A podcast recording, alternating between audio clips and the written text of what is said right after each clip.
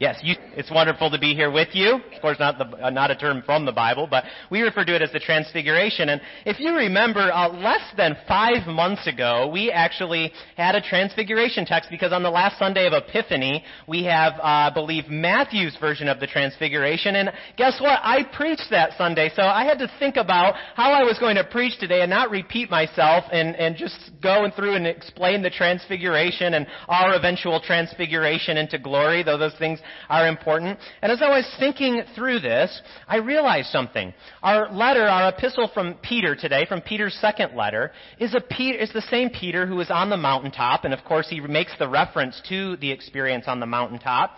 But this is a different Peter. This is a changed Peter. Uh, it's the same Peter, but a different Peter, a Peter who has changed over time because of his experience with Jesus. Have you ever heard uh, someone say, I'm not the same person that I was ten years ago, or twenty years ago, or a year ago?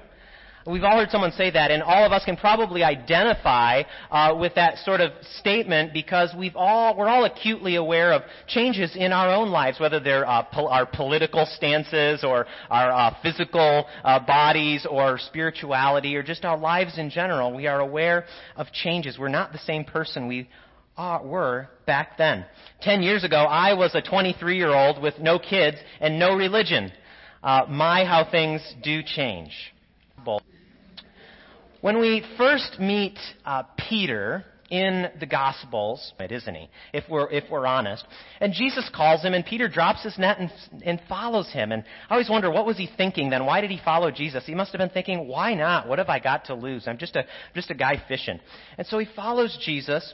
And Peter is a disciple who is well-intentioned. He has good intentions, but he is just so ignorant and immature.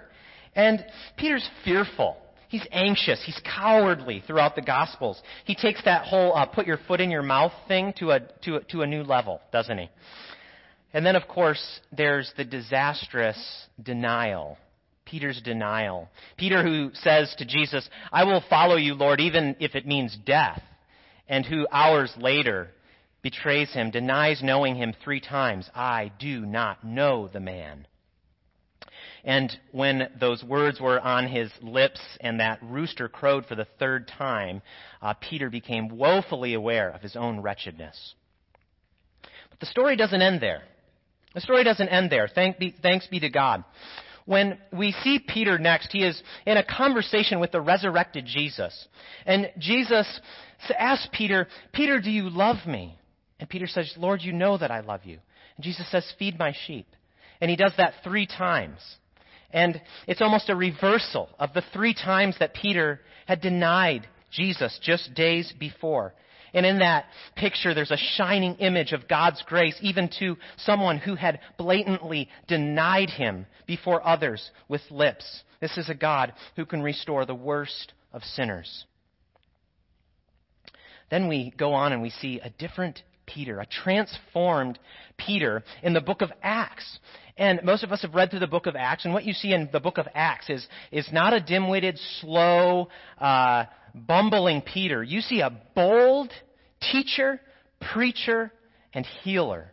Someone who was so changed by his encounter with the crucified and risen Lord that he becomes a different person. He is not the person he was years before. Peter becomes empowered by God's Spirit in a way that he had never experienced before. Then we get to Peter's own letters. Like we hear from today, we call them First and Second Peter. They're kind of at the very end of the Bible. And this Peter, who once denied Jesus with his own lips for fear of suffering, now says things like this. Rejoice insofar as you share Christ's sufferings. And if anyone suffers for being a Christian, let them not be ashamed, but glorify God for being able to bear that name. His stance has changed. Now, these are not just hypocritical moral platitudes that Peter is spouting off. Peter himself, and if you read the book of Acts, you will see this, Peter himself knew the sting of Roman whips and disease-ridden prisons for his gospel-spreading efforts. Peter had gone through suffering. Now, when we get to Peter's letter today, the second letter of Peter, what we have is somewhat of a farewell discourse. Peter is uh, saying to his audience, the Lord has made known to me that I'm going to die soon. Um, and this is what I have to say to you before I die. This is what I have to say to you who are my flock, who are under my shepherding. The Lord commissioned me to shepherd you. I have to make every effort to tell you of the things that you need to recall, because there is always a danger. Then he points to the transfiguration. He says, I, I myself, we ourselves experienced his majesty and his glory on that mountaintop and heard the Father's voice of affirmation saying, this is my son, the chosen, listen to him. Now, why does Peter point to the transfiguration? What is so interesting to him, or what is so important about it that he points to? First of all, he's telling his people, I personally experienced God giving his approval and affirmation of the Messiah, saying, this is the chosen one. This is the one you need to listen to. This is the one that you need to live for and die for. Now, here's the other thing. This is also what happened on the mountaintop. Who appears beside Jesus on the mountaintop? Moses and Elijah. Now, these guys have been dead for ages. Why are they showing up in glory with Jesus? Well, what Luke is showing us is that Jesus is revealed to be carrying out what God was doing in the Old Testament, what God began in the Old Testament. Moses and Elijah are, of course, our Old Testament prophets and leaders who are carrying out the purposes of God then. And when they appear, the gospel authors are telling us there is a continuity here. Uh, Jesus is the glorified Son of God, and he is continuing the work that God began in these figures from the Old Testament. That's an important point for us um, in our day and age when so many people want to reject the Old Testament and think that the New Testament is something totally, totally different. It's a, there's almost a little bit of a mistake in calling it the Old Testament because it makes us think it's something old we don't have to pay attention to. Some uh, Bible scholars refer to it as the First Testament uh, and the New Testament as the New Testament. This continuity cannot be overlooked. Here's what Peter says he, to, to emphasize the continuity. Peter, remember, is writing at a time when the New Testament was not yet composed. It was not yet put together. He was just writing a letter that was getting circulated. And when he speaks of Scripture, he speaks of the Old Testament. And so he says things like this. We have the prophetic message more fully confirmed. He's talking about seeing Jesus' glory and majesty. We have the prophetic message more fully confirmed. And then he goes on and says, you must understand this, that no prophecy of Scripture Scripture is a matter of one's own interpretation, because no prophecy ever came by human will, but men and women moved by the Holy Spirit spoke from God. Here's what he's doing. He's saying, you need to know that the Jesus, the real Jesus, is the revealed Jesus, the Jesus revealed in God's Word, who we could almost get a taste for in the Old Testament when God began his work, but who we see fulfilling that work in the New. He's calling their attentions to the real Jesus so that they do not fall astray to a false Jesus. Now, why does he emphasize this real Jesus as the Jesus revealed in Scripture? Well, if you read the entire letter, you will start to get an understanding of the context in which Peter is writing and why he's writing with such sincerity and urgency. Here's what's going on. There's been false teaching already in the earliest days of the church uh, creeping in. And what Peter was experiencing was he, he was seeing people that were new to the faith getting lured away from the real Jesus. That is what you will see if you read the entire letter. People were getting re, re, lured away from the real Jesus. There were these false teachers going around and saying, well, you can follow Jesus and you can still have your old sexual lifestyle. You can follow Jesus and you can still put your own pleasure and comfort above others. And Peter felt very strongly about this as one commissioned by the Good Shepherd to shepherd his sheep. Later in the letter, just to give you a feel for the tone of the letter and the seriousness of the issue, later in the letter, this is how Peter describes these teachers who are leading people astray. I feel like before I read this, I have to make one of those movie announcements like the following material may not be suitable for some hearers. It's pretty harsh, but here's what he says. These are waterless springs and mists driven by a storm. For them, the deepest darkness has been reserved. For they speak bombastic nonsense, and with licentious desires of the flesh, they entice people who have just escaped from those who live in error. You see, that sounds a bit harsh and intolerant to our modern ears, But in those words, we hear the concern, the loving concern of an under-shepherd who has been commissioned by the good shepherd to care for his people and to make sure that they follow the good shepherd. Now, if you think that this sort of uh, teaching, a sort of watered-down Jesus, was just a problem back in the early church and we've got it all sorted out now, uh, I have to tell you that it is an ongoing thing, that it has been an ongoing thing through the ages. It is an ongoing thing in our own day. Now, uh, we see this today in the sort of Jesus of pop culture, the Jesus of New York Times bestsellers, a Jesus who likes to slap high fives and and, and uh, be a good buddy Jesus, and he uh, all he really cares about is you finding uh, your best life now and you finding prosperity and comfort.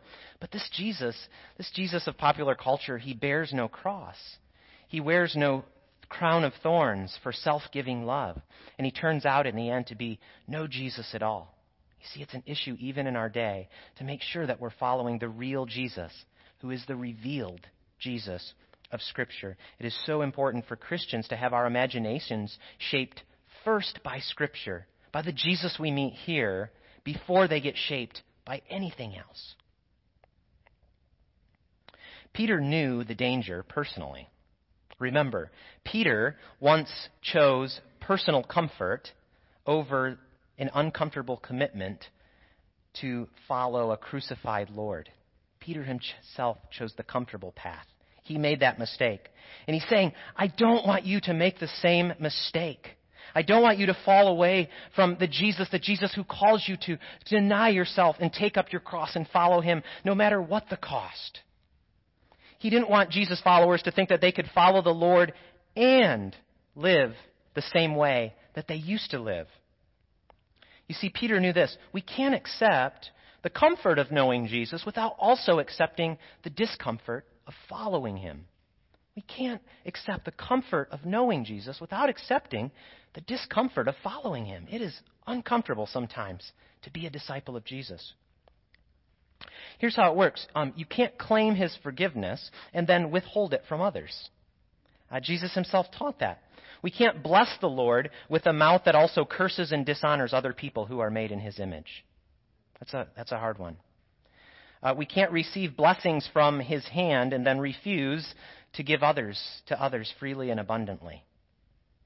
We can't swear allegiance to a holy God, but let sexual immorality or gluttony or greed have power over us. We can't say we believe in God's grace to sinners and to his enemies and then refuse to extend grace to our enemies.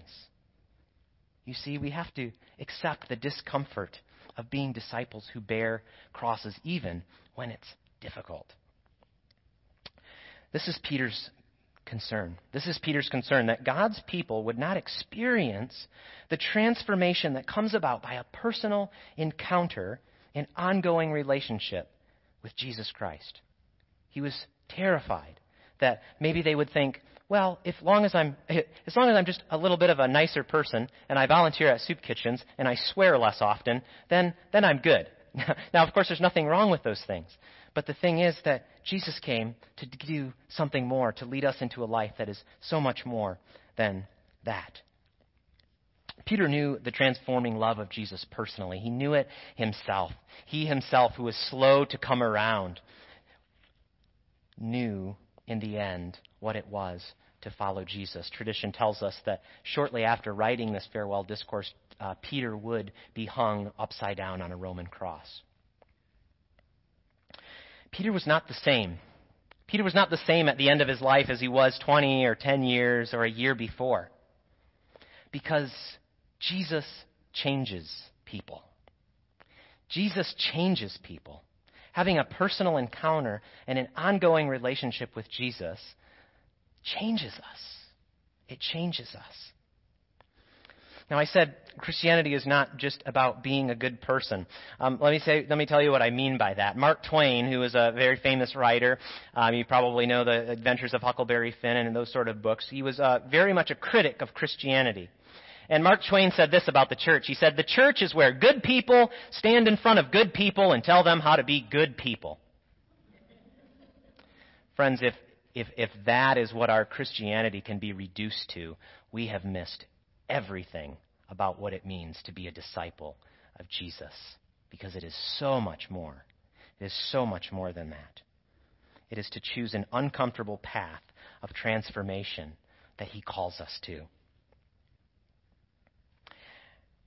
Towards the end of our passage, Peter is, uh, says this to his writers. He says, "It would do you well to be attentive to this as to a lamp shining in a dark place." He's talking about the real Jesus, the Jesus whose glory and majesty he saw revealed on that mountain. He said, pay attention to this. There are so many dangers in, fo- in following a false Jesus. Pay attention to this as a lamp shining in a dark place. Friends, that, that dark place uh, is sometimes it's the world we're surrounded by. Uh, it's sometimes it's sometimes our own hearts. Uh, sometimes our own selfishness, our own anger, our own greed, our own unforgiving attitudes. But here's the good news. Peter says there's a lamp shining in the darkness. And that lamp is, in fact, the light of the world. And here's what you have to know. His mercy knows no limits. His mercy knows no limits. Peter, who denied him three times, was restored. The mercy of Jesus knows no limits. He shines today in all of his majesty, just like he did on the mountaintop, and the darkness will not overcome him. Pray with me.